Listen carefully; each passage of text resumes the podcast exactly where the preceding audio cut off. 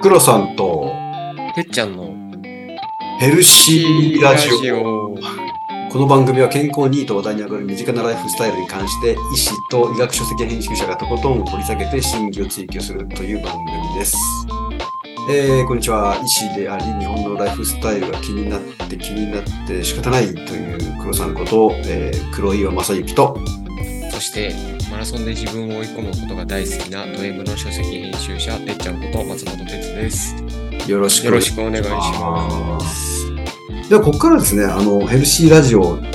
と言っている以上ですね、なんか健康に関する情報をお届けしなければいけないので、はい、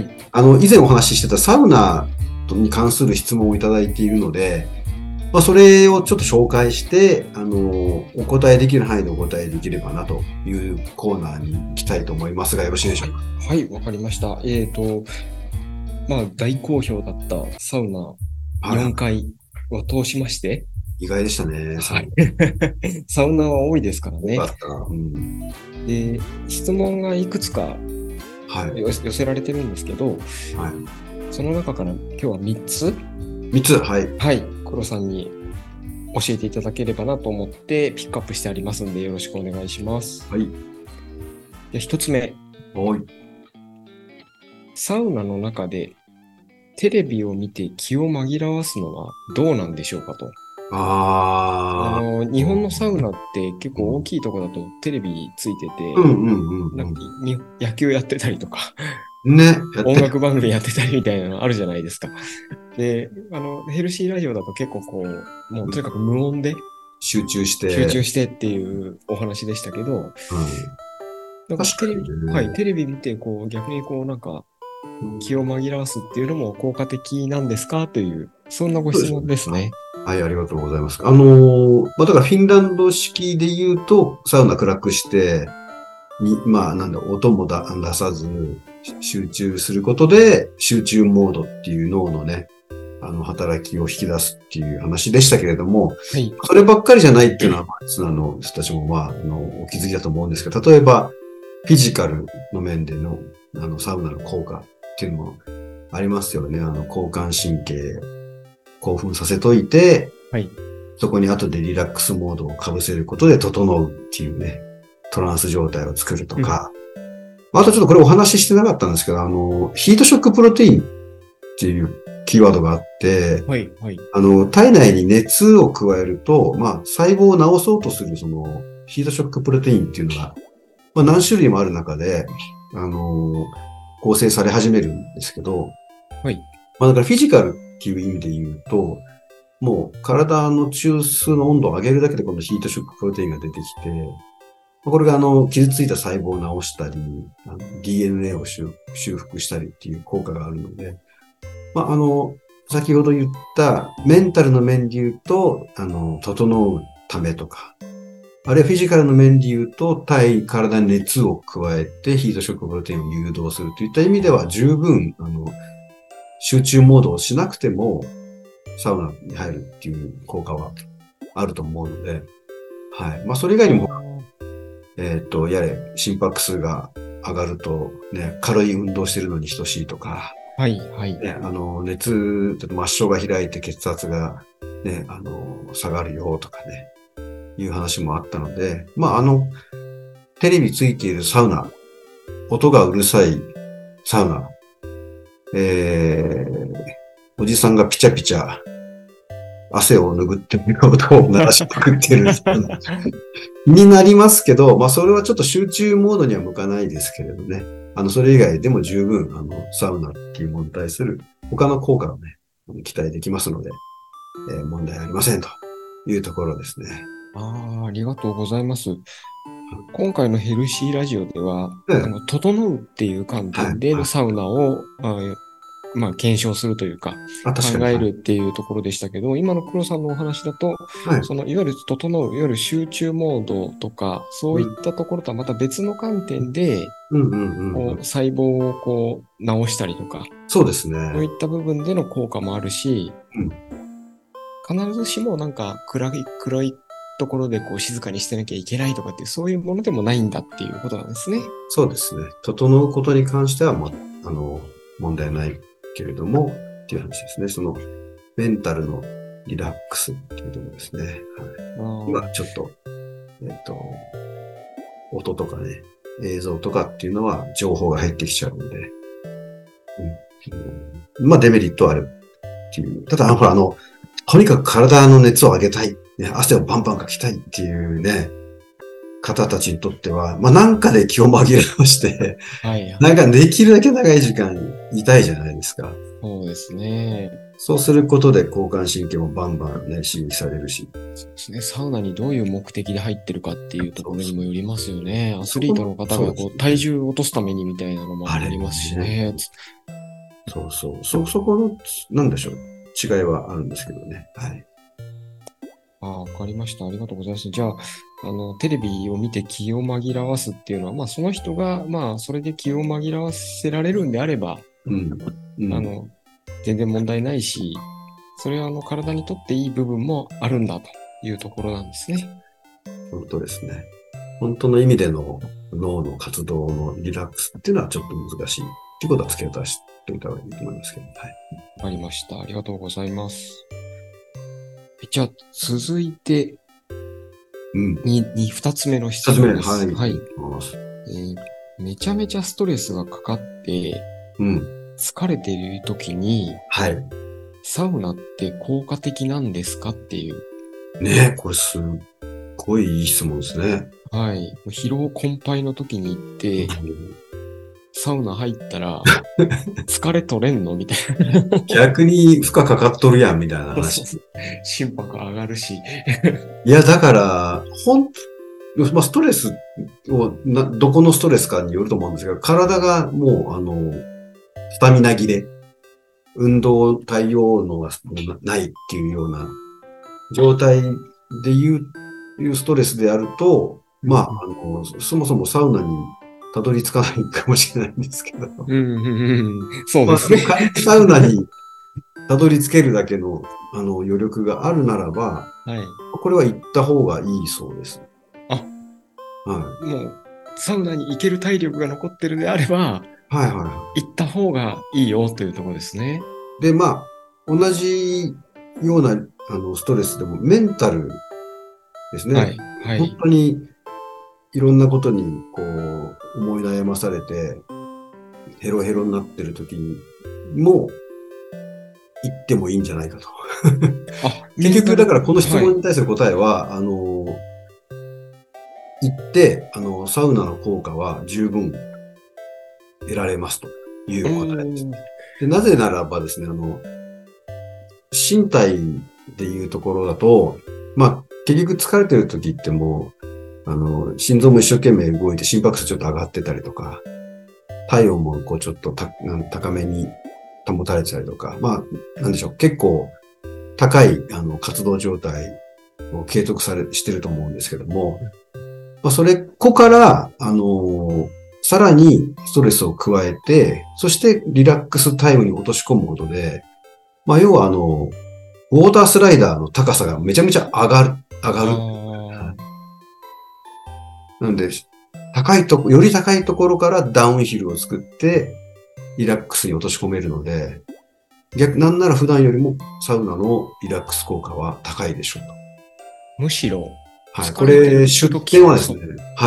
加藤先生ですね、慶応のね。サウナ大全。出てきましたね。サウナ大全第2章に書かれておりますけど、まあ、おそらく身体で疲れている状態、あるいは、心も疲れている状態、ストレスかかっている状態、いずれの場合も、効果があるでしょう。で、まあ、心に関して言うとですね、今の、さっきの話は、身体的な疲労、ストレスですけれども、心に関して言うと、まあ、いろんなパターンがあると思うんですけど、一つの例を出すと、メンタル的な疲労っていうのが、脳疲労。脳疲労、分解していくと、要はその考えすぎとか、いろんなことに敏感になってるとか、そこで、アイドリングモードのぐるぐる回ってる状態。医学的にはマインドワンダリングって言うんですけども、マインドワンダリング状態になっていると。もう考えがもう踊っちゃってる感じですよね。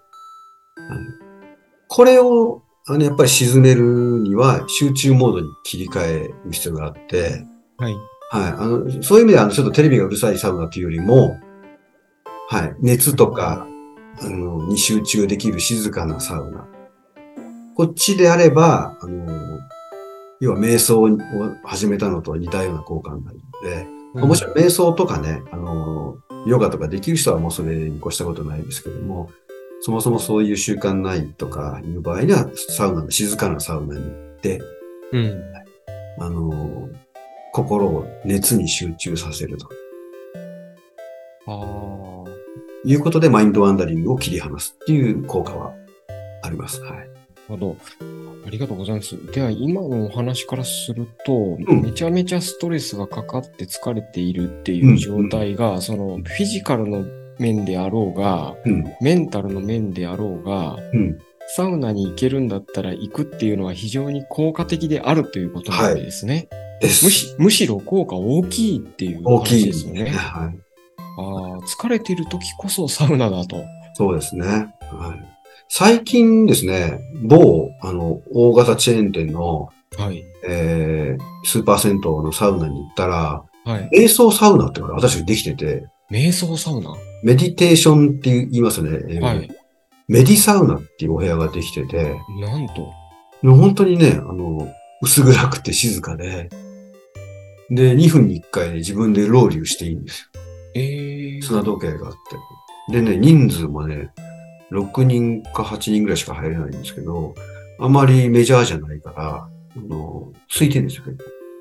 ま、瞑想にはうってつけですね。うってつけ。一方で、その隣にあるでっかいサウナにも、テレビもガンガンついてるし、人も50人ぐらい入ってるし、みたいな感じなんですけど、あれなんだろうこれと思って入ったら、まさに、瞑想、フィンランド式のサウナがそこにあって、うん、割と大型の店舗でも入り出したので、はい。この辺はそのうち徐々にそういう環境って整備されていくんじゃないかなって思いますね。そこであれば、心の疲れも十分取れると思います。整う環境が整いつつあるっていう感じですね。だんだん。さすが編集者。タイトル完璧。いや、これで1話やれたのになと思って。確かに。いや、ありがとうございました。じゃあ疲れてる時こそやっぱりサウナ、そうですね。行ってみるといいですよっていう話ですね。はい。はい、ありがとうございます。はい。じゃあ最後3つ目ですね。はい。これはですね、結構、なんか、これ大丈夫かっていう質問なんですけど、うんうん、心臓が悪い方が、水風呂に飛び込むってどうなんですかみたいな。つまりまあ、ちょっと心臓に持病があるとか、ちょっと弱いとかっていう方が、サウナ入る、まあ、そもそもサウナは、まあ、それは置いといて、サウナ行って、出て、まあ、そのまま水風呂に、そうですね。はい、ガーって入っちゃうって、こう、一気になんか心拍数がガーって上がるじゃないですか、水風呂入ったりすると。これって大丈夫なんですかみたいな、そんなご質問ですね。なるほど。水風呂に入ると、おそらく2つの反応があって、交感神経を刺激する反応と、はい、逆に迷走神経側に振っちゃう。ことがあるんですよ。冷たいっていう刺激が、ストレスとして感じた場合には、交感神経がバーって刺激されるんですけど、反射。体の方、心じゃなくて体の方が、反射で、迷走神経反射っていうのを起こすと、今度逆に脈が一気に遅くなったりするんですよね。え、そうなんですか？はい。ただこれサウナに入ってると、もともとほら心拍数上がってるじゃないですか。はい、暑いですもんね。なので、後者のような反応は起きないんですよ。はい、はい。だから何もしてなくていきなり冷たい水に飛び込むと、ツーって心臓がね、ツーって言い方もあるか、心拍数が一気に落ちて、心臓が止まりかかっちゃうこととかってあると思うんです。ああ、そういうことなんですね。うん。なので、まあ、だからサウナに関して言うと、もともと暑いところから冷たいところに行くので、まあ、そういった恐れはないっていう、いわゆるプールに飛び込んで心臓麻痺みたいな話とはちょっと違うっていうところですよね。はい。一方で、じゃ血圧ね、上がるじゃんっていう話なんですよ。うんうん、冷たい水風呂に入ったら。うわ、冷てーとか言って入ったんですね。それに関して言うと心臓に負担がかかるので、はい、確かに。例えば狭心症の、持病がある方、心臓に負担がかかると心臓がこうグッて締め付けられて痛くなっちゃう人たちですよね、うん、とか、あとは不整脈ですね。もともと頻脈性の不整脈とかある方っていうのは、まあ、そもそもサウナに入るところから始まって医師と相談した方がいいです。自分はどの程度なんだろうっていうところですね。あ、一律に全員がダメとは思わないんです、はい、その人の状態によって、まあ、サウナ、まあ、入ってもいいとかこれぐらいならいいとかっていうのが結構変わってくるわけですね。ね、結構あまり普段動かないおじいさんがいたとして、俺は運動はできねえけどサウナなら入れるから先生サウナ入っていいかみたいな話になった時に、はい、まあ、いきなりそういうところに入って大丈夫かどうかっていうのがわからないですよね、うん、そうですね。なのでその先生と相談して OK がいなかった、まあ、それは水風呂も同じで、サウナと水風呂に関して心臓が悪い人どの程度悪いのかによってやっぱり有害なこともありますので、うん、ぜひ相談してからにしてくださいというところですね。なるほどですね。みんながみんな悪いっていうわけではないです、はい、うん、まあそもそもその心臓に少し持病がおありだったりそういった方は、はい、まあサウナそもそもサウナに入って大丈夫かとかどれぐらいなら大丈夫なのかみたいなところを、うんうん、ドクターと事前にご相談の上、ね、そうです、まあ健康に留意しつつ、サウナなり水風呂に入っていただくっていう方が良さそうですよね。そうですね。まあ一つ懸念は、そのドクターがどれくらいサウナのことを理解する加藤先生みたいな方なのかな。だったらもう多分バンバンね、イケイケだと思いますけど。そうじゃないと全部ダメになっちゃうかもしれないですけどね。そうか。積極的に入りなさいみたいな話になるかもしれないですね。ありがとうございます。はい、ありがとうございます。ご質問。はい。まあ、今日時間の関係で取り上げられたのはこの3つなんですけど、はい、今後もサウナに関するご質問が寄せられる可能性もありますので、うん、あ、はいはいはい、またそれはもし質問があれば、はい、後日機会をつけて、ね、はいはい、このような機会で、はい、お答えいただけるとありがたいなというふうに考えています。はい、喜んで、はい、どうもありがとうございます。はい。